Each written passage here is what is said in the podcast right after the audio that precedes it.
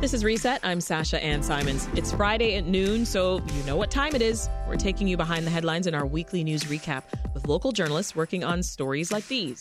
With 365 days behind us since the first bus dropped off migrants in Chicago, living arrangements for asylum seekers is still a hot-button issue. Angry words and heated confrontation over plans to house migrants steps from people's front doors. Democratic lawmakers have come together to call on President Biden to fast-track work permits. A cloud of mystery still hangs over the shooting incident at Guaranteed Rate Field. The lawyer for one of the women shot during a White Sox game Friday night, releasing a statement denying his client brought a gun into Sox Park. Our panel today includes Brandis Friedman, co-anchor and correspondent of WTTW's Chicago Tonight. Welcome back, Brandis. Hey, thank you for having me. So good to see you. You as well.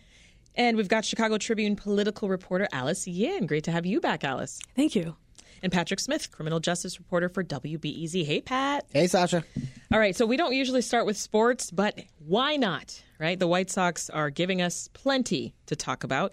Let's get into the bizarre incident, first of all, at the White Sox game on Friday night, Patrick. What? Yeah, it's been about a week since this happened. There were two women. Probably most people listening now are aware of this, but we want to get our facts straight here, especially because there are a lot of facts that are still not known about this. So true. Two women who were struck by bullets around 7:30 p.m. a week ago Friday. They were sitting near Section 161 in Guaranteed Rate Field. The White Sox were playing the Oakland Athletics. One woman suffered two gunshot wounds to the right leg. One of the bullets traveled through her thigh. The other struck her calf and became lodged in her shin. Another woman was grazed in the abdomen by a bullet. Gosh. She was 26 years old. Is 26 years old. Denied. Refused medical treatment. And that's what we know. We know that these two women were injured by gunfire. We know very little else, including where the shots came from. But still, there were several theories about what happened. Yes, several theories about what happened. I mean, all, I think, boiling down to the fact that we still don't know if these shots came from inside or outside of the ballpark, which is, obviously kind of the main thing that still needs to be figured out here so that police and the White Sox and all of us can start to try to piece together. It's kind of a big deal. Actually, and where did it come from? Yeah. And we're hearing different stuff about that, too, yeah. Right? Because, at first there were headlines. It could have come from a mile away, and that just sounds ridiculous. But we hear the police department saying that, it had to have come from inside. Mm-hmm. They've ruled out the possibility that it's come from outside. But then just yesterday, Jerry Reinsdorf was saying that there's no way it could have come from inside the ballpark. I guess, kind of crediting the security there, saying there's no way that security could have allowed something like that to happen. Yeah, but it has. And Reinsdorf said that interim superintendent Waller told him, we haven't ruled it out. Even though Waller told reporters, including we had a reporter there who on Monday, Waller said, we've all but ruled out that these shots came from outside of the ballpark. Yesterday, Reinsdorf saying, no, you can call Waller. He says, no, we haven't ruled anything out yet. My goodness. And he's, as you're saying, Brandis, Reinsdorf, the owner of the White Sox, is saying he can't see any way that these shots came from inside the park. And there was also talk, Pat, of the gunshot being self-inflicted? Yes, that is a theory. That she shot herself? That's a theory that I've heard a lot, that this was an accident, like a gun in a pocket or something like that. But she denies even bringing one in. She denies bringing a gun in. ABC7, I think, reported that they had law enforcement or law enforcement experts who said the pattern of the wounds would indicate that this was an accidental self-inflicted gunshot. But then ABC7, I believe it was ABC, had law enforcement sources saying that her clothing, this woman who was injured, didn't show up for gunpowder residue, which would indicate that, in fact, the gun was not on her person. Is your head hurting as much as mine? And she's also gotten an attorney to represent her as well, of saying course. That she didn't bring a gun in, and they weren't self-inflicted. So she's taking it seriously. Right. When you first start to hear an attorney issued a statement denying it, sounds like, what's that about? But then at the same time, if you didn't bring a gun in and you got shot at a White Sox game, you're probably lawyering up to get some money out of it. So it's not suspicious, especially when people are pointing the fingers. Yeah, I mean, this sort of lack of knowledge has led to a lot of rumor mongering and kind of wild theories being put out there. What was on my mind, and tell me what you think, Alice. I was struggling to comprehend how the game continued after a shooting. Yeah, no, we found out Saturday, the morning after that, after police responded to the woman wounded, a commander requested that the White Sox stop the game. I think this is around the fourth inning, and the White Sox did not listen. They continued the game. No one, like other people did not know, even like one section over, that people had been shot. And then obviously you got that big sign saying Vanilla Ice concert canceled due to technical difficulties. I think that probably it's not a good look for the White Sox. That is how they approached it. But it kind of just shows there was dysfunction between CPD and the team, even the night of, and now they're still duking it out in public. Both women were CPS teachers at Graham Elementary School. Did you know that, Brandis? I didn't know where they were, but I knew that I'm not sure if it was the district or the union that did confirm that. Goodness. I didn't realize it was both of them. But, and it was like a group of like 30 educators who were celebrating sort of return to school, I believe, sort of all together, which is why you had these employees there. And I will say... having been to White Sox games when there's like a Friday night concert, I'd imagine many of the people in the stands were there much more for the Vanilla Ice concert than for the duel between two of the worst teams in baseball playing. So what are the White Sox saying about all of this, Patrick? Well, as we heard, as we were just talking about, and Brandis brought up, Reinsdorf, the owner, spoke yesterday and said he can't imagine that these shots came from within the park. Said, the superintendent told him they haven't ruled out gunfire coming from outside the park, despite what the superintendent said on Monday. And we know that they've answered questions about their security by essentially saying, we review our security after every incident, but right now we don't know anything about what happened here, so we don't know. There's no reason they're saying for them to believe that their security failed in this instance, since they're insisting that this came from outside of the ballpark. Well, I'm going to keep you on the White Sox beat, Patrick. Yeah, I'm here. The team named a new general manager. What do we know about Chris Getz? So Chris Getz, he's 40 years old, a former White Sox player. He spent parts of two seasons with the White Sox, drafted by the White Sox, and had, I think, a 7-year baseball career, playing career. Mm-hmm. He's been in the White Sox organization for 7 years, in charge of player development, was kind of seen as Reinsdorf, kind of somebody who Reinsdorf had long thought of as a GM candidate. I will say, as a Detroit Tigers fan, the idea of the White Sox staying in-house with this organization is awesome. I think, yes, definitely keep going to that same brain trust that has gotten you to the point you're at now. Yeah. I'm not sure that you can – I mean – the White Sox have made all sorts of trades and acquired all sorts of amazing prospects who, some of them are great, some of them are not, but the team is just not showing up on the field the way people thought they would. So I'm not sure if picking your player development guy and elevating him makes the most sense. But I hear a lot of people are upset in the comments online, that's for sure. Alice, let's stick with baseball for a minute, but we'll move from the south side to the north side. No, I'm not talking about the Cubs. I'm talking about this story that has to do with a Little League coach. What are the details? Yeah, it seems, as reported by Block Club, that this coach, his team lost a Little League game, and after the game there was supposed to be a picnic where kids were just playing and a chill social setting. But he allegedly came to the parking lot and got into a dispute with a man and woman and flashed a gun at them. It seems he apparently left and came back later, and then he was arrested and charged accordingly. And the Little League organization has, banned him from Horner Park and put up signs, warning the team members that he's no longer affiliated. Oh, wow. So as a mom, I've been to plenty of sports games for my kids. And the tensions can get, they can rise at times, but I've never seen anything like this. Not in person. Have you? I've never seen it happen. I mean, my kids aren't quite into sports yet, but, I know people's kids are, obviously, and I live in the suburbs, and sports happen, and I've never heard anything like that. I mean, we've done soccer. I've been the basketball mom, and it's been heated. I mean, I've been the one, no shame, that's, up on the sidelines, what are you paying attention, ref? I've done that. But You're screaming at a teenager. But you don't go get a gun and come back and flash at another parent. Sasha doesn't scream at kids. Okay. Let's not get that message out there. They're your own kids. Well, there have been not in Chicago, but there have been instances nationally of gunfire and even murders around youth sports. Yeah. Wow, I really am bringing the mood down here, but well, we brought on the crime guy. It's the combo, right, of our proliferation of guns and the fact that people take these youth sports too damn seriously. They do. It's ridiculous. All right, let's shift gears here, Alice. This week is marking the 1-year anniversary of that first group of migrants who were bused here from Texas. What's the latest on this crisis? Yeah, I think what is notable, from the mayor's side is this was a marked shift in tone on how he's discussed this issue. During the campaign trail, when the topic of migrants did come up, he repeatedly said, at my dinner table, there's enough for everyone in the city of Chicago. He would, make analogies of food to just show how inclusive his table is. But this week, he said a message to President Biden and the federal government. Let me state this clearly. The city of Chicago cannot go on welcoming new arrivals safely and capably. And then he listed, what he requires from the federal government, to continue this operation. But it is a clear message that this is no longer sustainable, that if more help is not given, that the city might not be able to welcome anyone.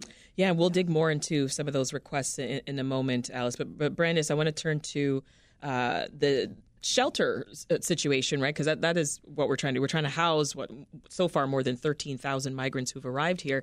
And the city's getting closer to purchasing a massive property that's just blocks from your second home, Channel 11 studio. Second home, first home. It's down the street, right? It's Foster, and it's just next to one of CTA's bus yards, right? And I drive by this place with frequency.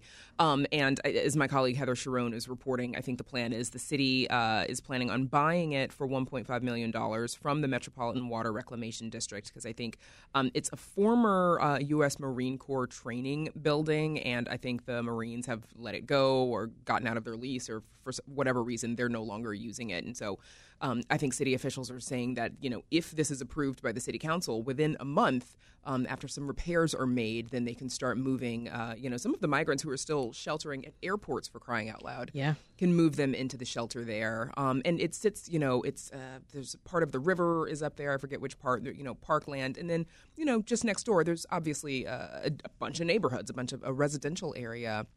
And it's down the street from a hospital as well. I want to say Swedish Covenant.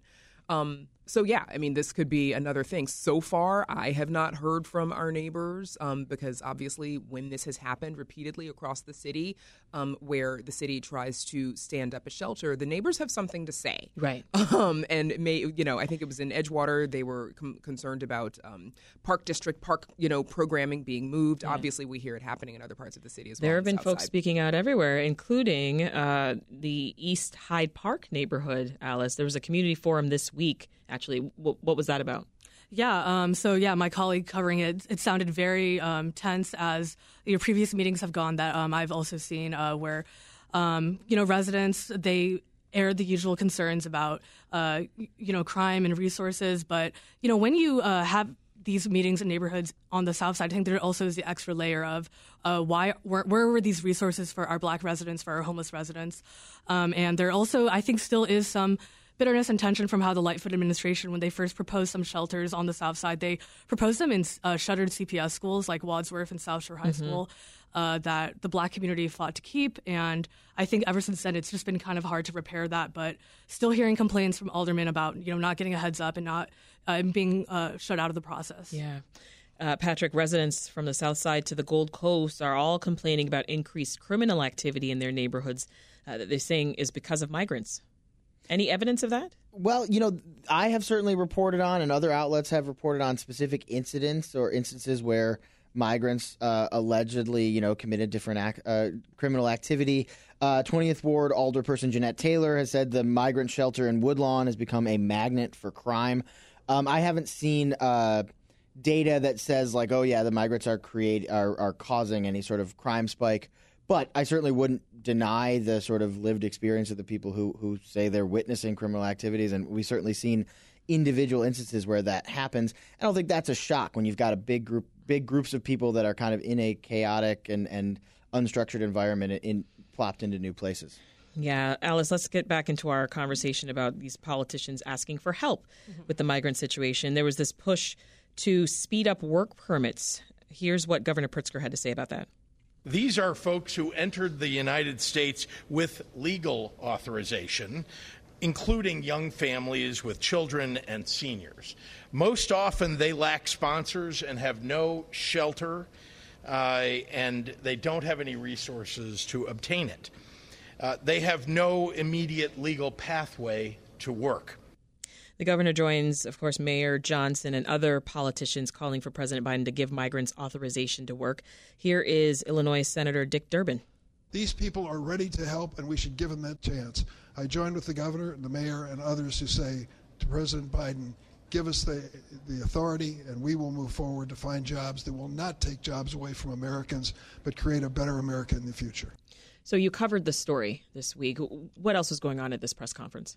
Yeah, I think it was, a marked stand that all the, Illinois congressional delegation, the governor and the mayor were taking together to send a message to the White House saying we need more help and just really highlighting this mismatch in the labor market where they're, having some friends in the industry. There are a lot of restaurants and other businesses, small businesses that are hiring and they're having trouble finding workers. And here you have thousands of people ready and able to work. But, to talk a bit from the White House's point of view, I think there is a lot of confusion on how to navigate both the asylum application process and these work authorizations. Okay. And it seems that a lot of migrants aren't even applying or going through that process because they don't know how. They haven't been given help.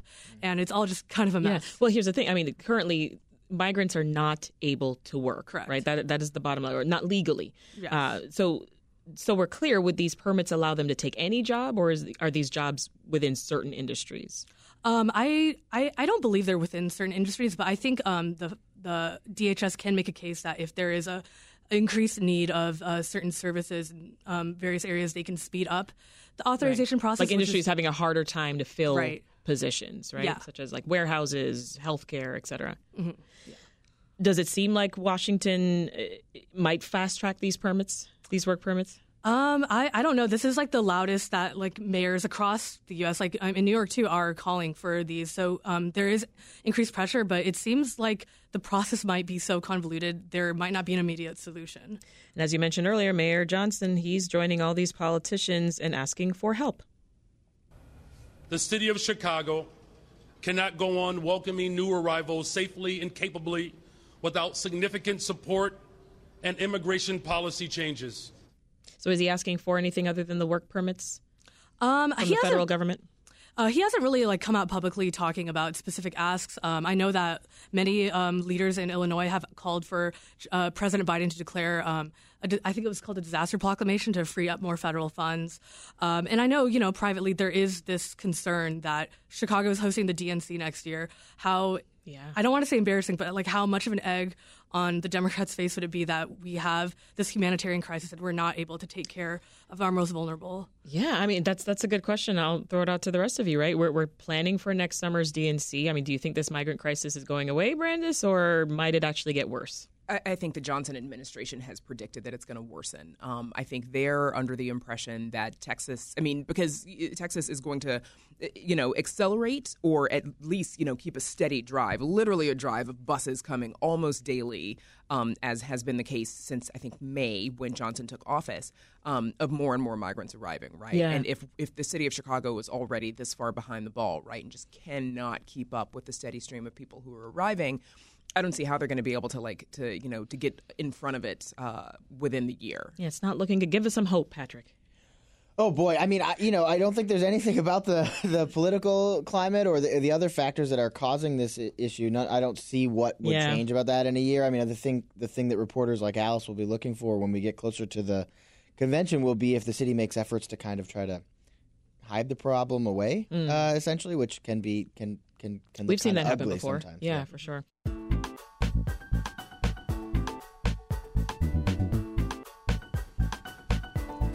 This is Reset. I'm Sasha Ann Simons, and this is the Weekly News Recap, where we take you behind the headlines of the week's top local stories.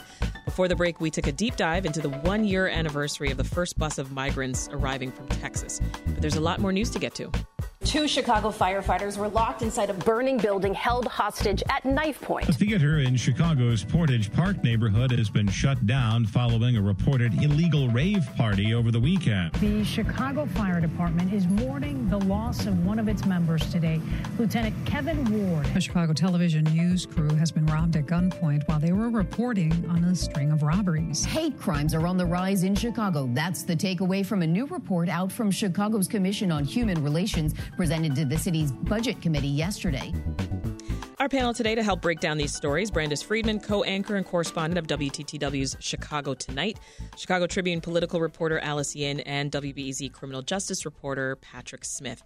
All right, Patrick, a new report that had startling data about hate crimes in Chicago is out. Fill us in. Yeah, the Sun-Times reported on this. It's a report from the Center for the Study of Hate and Extremism at California State University in San Bernardino.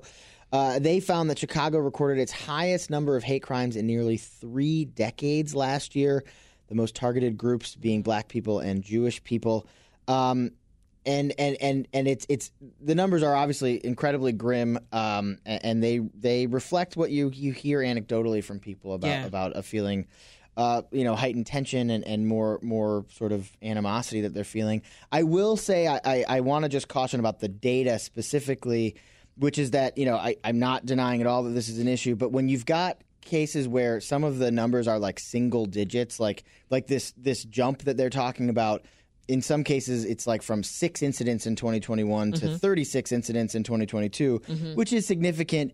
But when you're talking about single digits like that, the data might be, it might be a little murky there. Like, for instance, that report said there was a 340% jump in reported hate crimes against white people in Chicago. It was one of the highest. I'm not saying there aren't hate crimes against white people, but those sorts of numbers make you go, okay, is this just like people are reporting it more? So I guess I don't have a hard and strong point to make besides that I think we should always have some sort of nuance and skepticism with these. Yeah, I mean, anytime I hear any type of hate crime data, I'm always mindful of the fact that not everything is getting reported in the first place, right? Well, and it said that, the most hate crimes that were reported against black and Jewish people, and that just tells me that black and Jewish people are doing the most reporting, right? Because I'm kind of surprised in this post-COVID world, I said that with air quotes, everybody, we don't hear more about Asian American reports, right? Because we've certainly discussed that a whole good bit over the last few years, and other, other marginalized communities as well.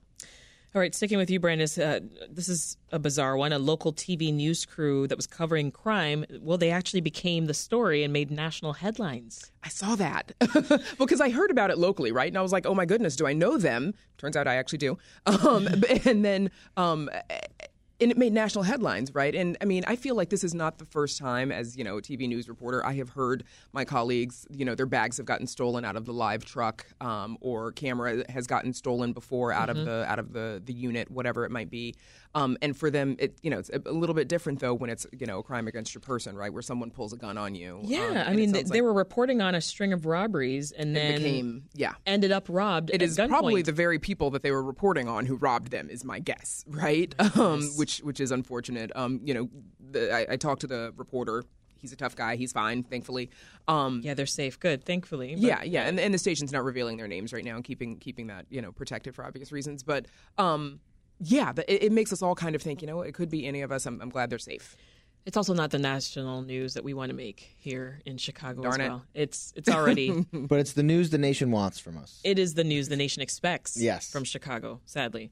Of course, to Brandis' point, again, I want to underscore TV crews. They're walking around with expensive equipment, right? So I imagine a lot of newsrooms right now across the city, they're talking about this, right? Just trying to keep their things safe. I would imagine they are, but it's probably something they've already talked about, right? Because it's not the first time that this has happened to a news crew. It's one thing to be, robbed personally versus your stuff just taken out of the van when you weren't looking. True. And even though the van was locked, right? And I used to be one of those reporters when I was in D.C. I'd leave my bag in the car, just take a notepad and my phone, and off I go until I heard, the morning crew, their stuff got stolen. And it happens at those funny hours as well, right? This was a morning crew and they were working at 5 a.m. in the morning when, it might be a little bit dark. It's a little bit quiet. When I used to VJ, I didn't have a crew, so it was me. And just sheer, just not having enough shoulders on my body to carry all that a tripod and camera and my purse. I would just leave. I just got comfortable leaving my purse in the Sprinter, that's a good reminder for us all, for sure. Be careful, yes. Alice, the police were called over to the Northwest Side's shuttered Portage Theater on Saturday night. What was that about?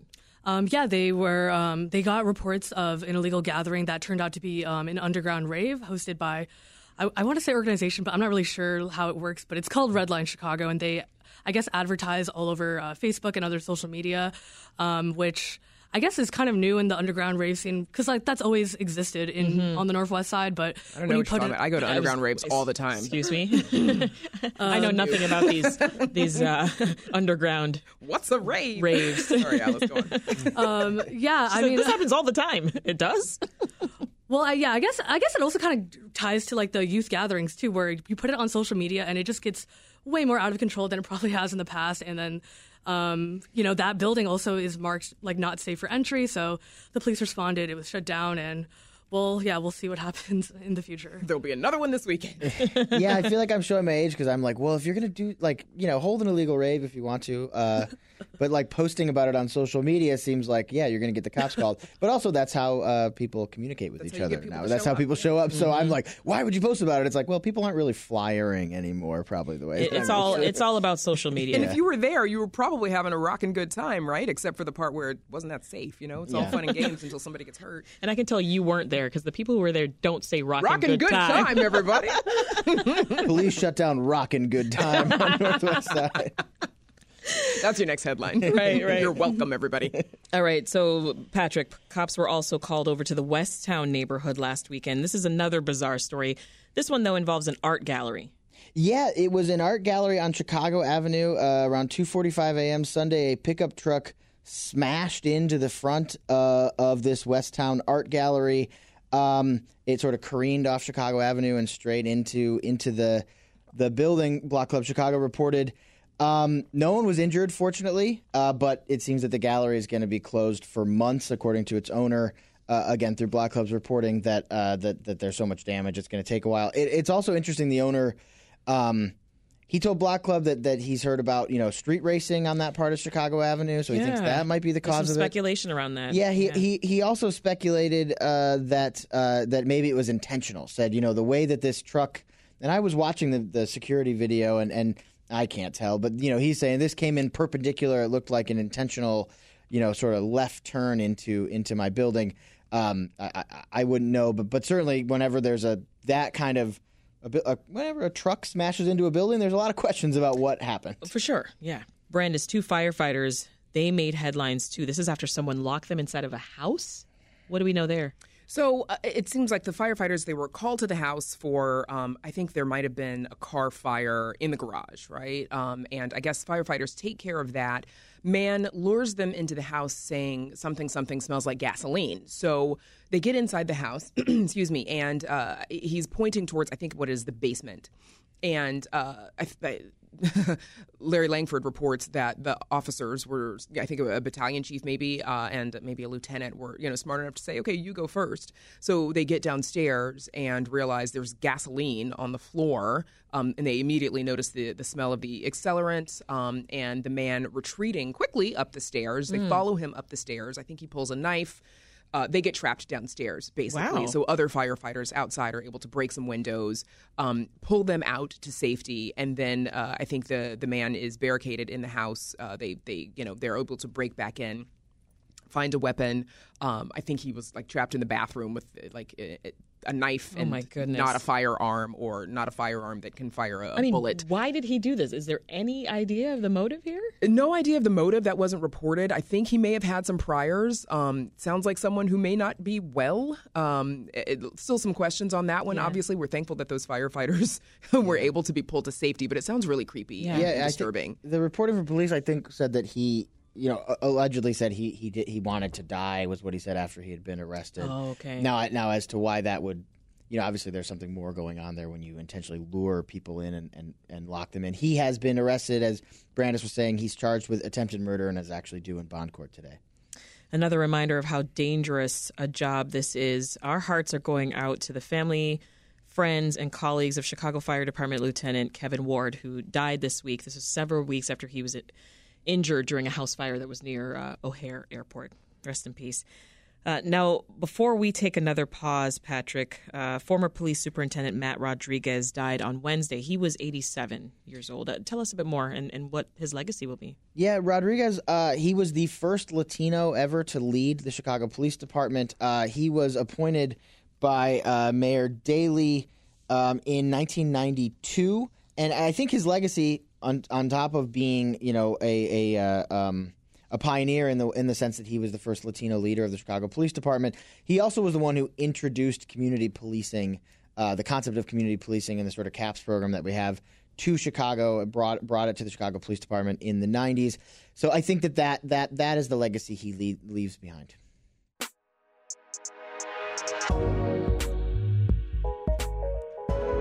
This is Reset. I'm Sasha Ann Simons, and we're back with more of our weekly news recap, giving you a closer look at the week's top stories across Chicago and Illinois. Now, before the break, we looked at a new report that's highlighting a startling increase in hate crimes in the Chicago area.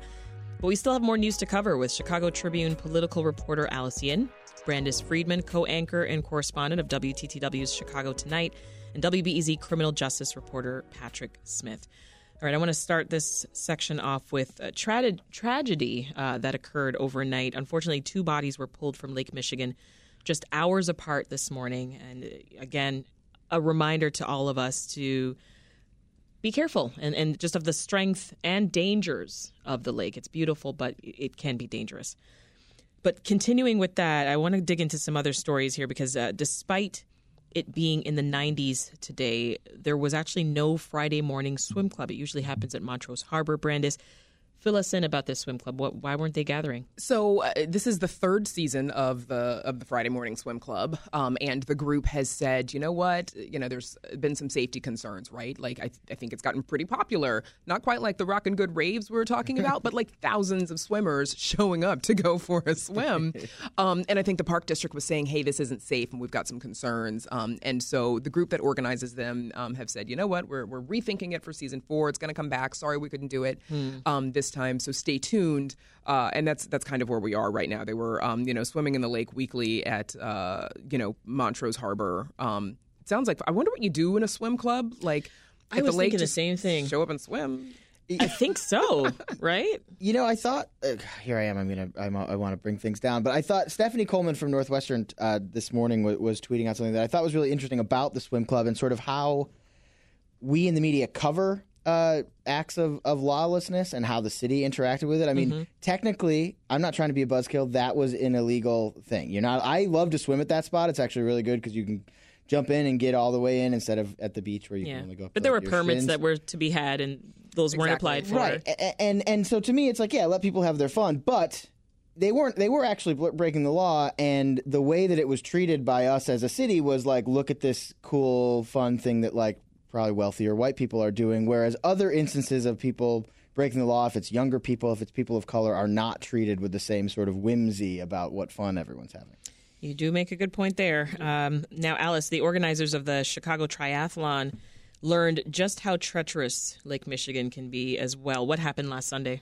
Yeah, so this international triathlon was scheduled to have a 0.93-mile swim, in addition to like a 25-mile bike ride, 6-mile run. But the waves were just too high, the currents were too strong, and conditions were not safe for swimming, so that part was canceled. Obviously a huge disappointment that you can only do 2 of the 3 activities. Although, as someone who hates all 3, I wouldn't have minded. But, I was waiting for that.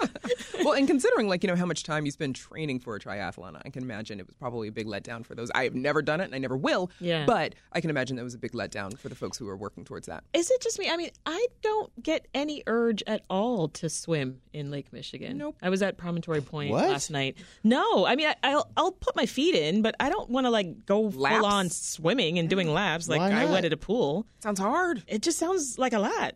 I don't know how deep that is. Oh, it's awesome. I that's the best thing about Chicago is jumping in the lake. Well, that's not the best thing. People underestimate how strong the currents are. I was going to say, I must have been doing Chicago wrong for the past 2.5 years. That's not my best thing about Chicago. It's good, but it's your favorite thing. My favorite thing about Chicago.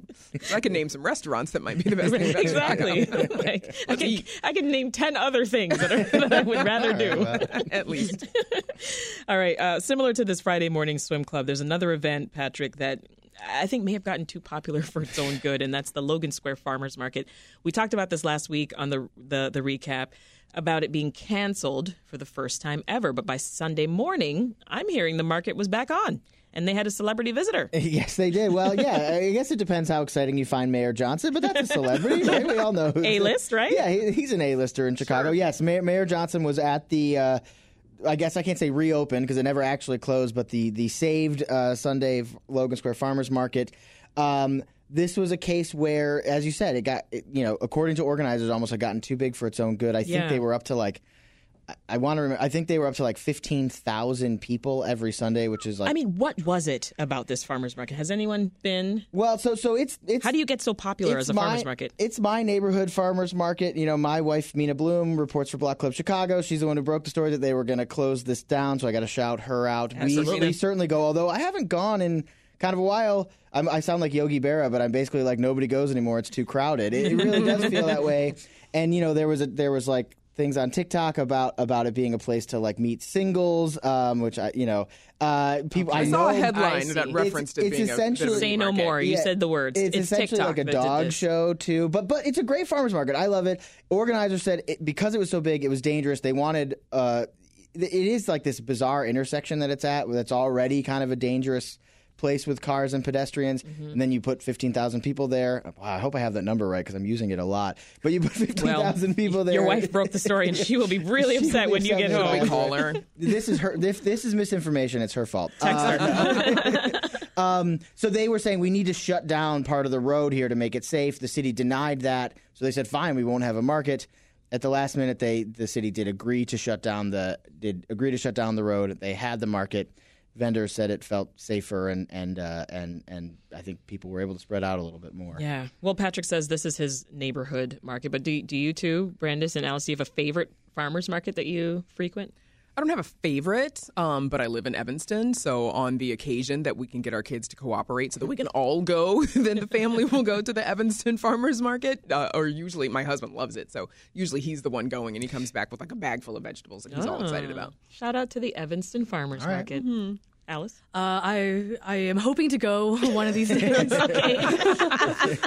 Dream big. Alice, I'm right with you, girl. Let's add that to add Lake Michigan and Farmers Market, to the list of things. Jump into the lake with your heirloom tomatoes. Okay.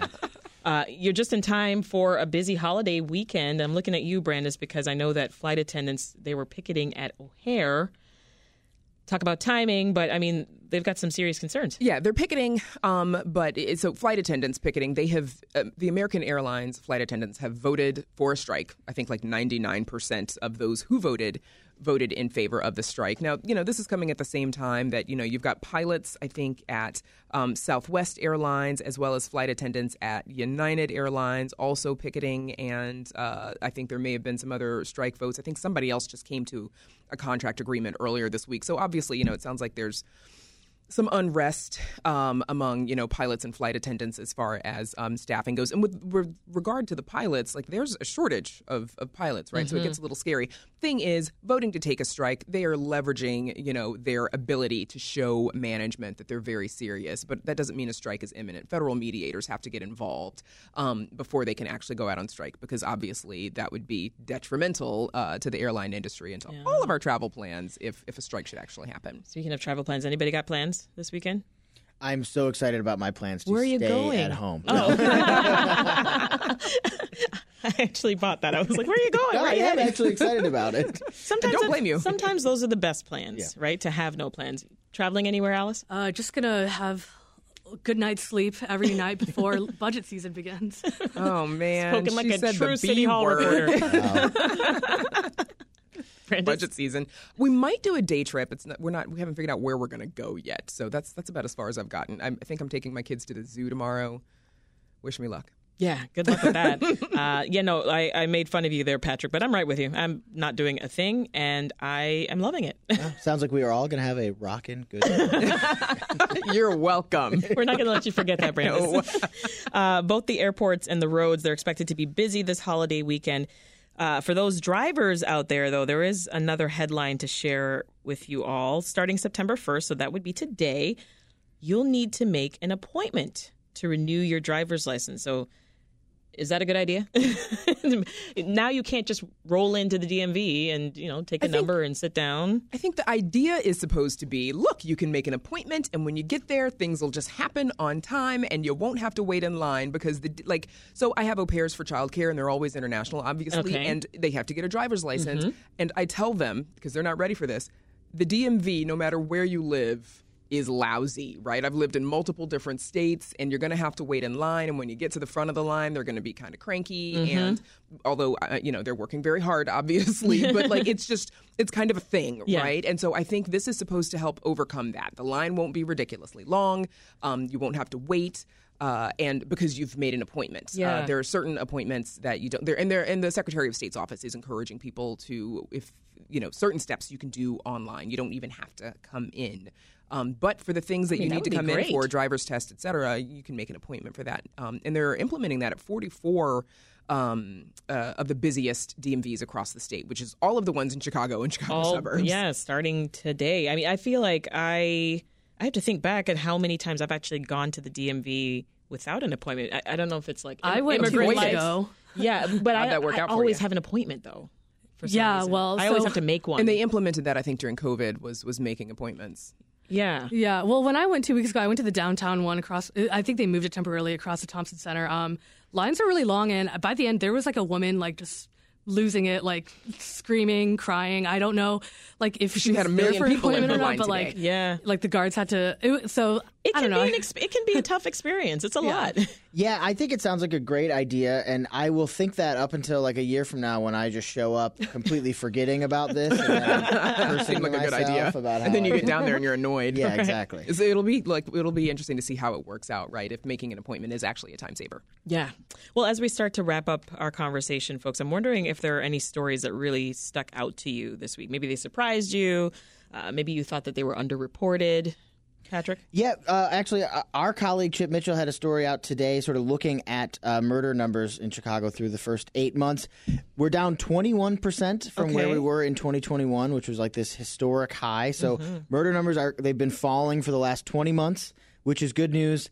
We're still considerably elevated compared to where we were 10 years ago. So well before the pandemic. Yeah, so before the Laquan McDonald video was released. Mm. If you go back to 2015 and before, we were averaging around 300 murders by this time in the year, like through the end of August. Now we're at about 420 so far this year. Jeez, my goodness. Anything that sticks out to you, Brandis? Yeah, actually, so I was just talking to someone about this morning. It's a story that your former colleague Shannon Heffernan did in conjunction with Carlos Ballesteros at Injustice Watch, and it's about the Joe Coleman Medical Release Act. Yes, that allows. That was a big one. Yeah, that was a big one. I think it didn't get enough pickup. The act itself allows people who are incarcerated and are meet certain requirements, but they're likely terminally ill, very sick, can't do a lot of tasks for themselves. Allows them to petition the Illinois Prisoner Review Board for early release. Mm. And their research found that it's not really working the way advocates had advocated for it to work, right? Yeah. Which was to release a lot more people. Very few of them are getting allowed. That's a big story. You worked with Shannon on this one, didn't you, Patrick? I edited Shannon on that, and it was her final story for us here at WBEZ. Yeah. And actually, this has given me the opportunity to say what an incredible colleague she was and how much we're going to miss her. Yeah, Shannon is awesome. I told her, I'm like, don't be a stranger to Reset. No. Don't think because you leave, like I will hunt you down. She's at the Marshall Project. You can find her there. Find her. I do also just want to say. I got a text from Mina, my wife, and 15,000 is the right number for the. For thank you, Mina, for the fact check. Yes. We were wondering. We could not leave without finding out how many people would go to the Logan Square Farmers Market. Alice, anything coming to mind as far as stories this week that stuck out? I guess I'm not new this week, but just bring Chicago home. The mayor and his allies are going to make their biggest push yet to try to put it on the March ballot. It's going to be a lot of probably campaigning around that on both sides.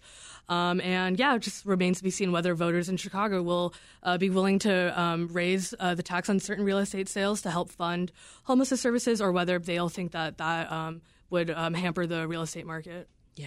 Well, looking ahead to next week, what are you all going to be keeping an eye on? Candace. Brandis. It is not the first time it's happened.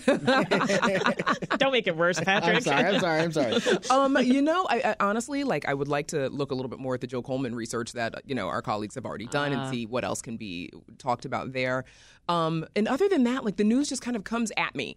I just let it wash over me, right? Let's talk about that. I don't know what's happening. Anchor to anchor. What is that like? Exactly. It just kind of comes at me. And I'm like, oh, yeah, let's take that in and see what it's about and digest it. Yeah. Well, I mean, you've got a lot on your plate, Alice. I can only imagine. Mayor Johnson. That's funny. Yeah, I guess one thing to look out for, and this is on your beat too, I think Larry Snelling is up for his first committee vote approval next week. Is that happening? That kind of caps off I was wondering when we were going to have some movement there. Yeah, I think it's next week. But yeah, I think that caps off this new process the city's going through and whether, and how it would play out. Yeah, the new police superintendent, right? Yeah, I will be watching for that as well. And, you know, it's a couple weeks away, but this month, cash bail is ending in Illinois, so doing a lot of reporting and prep for that. September 18th will be the first day with this new system.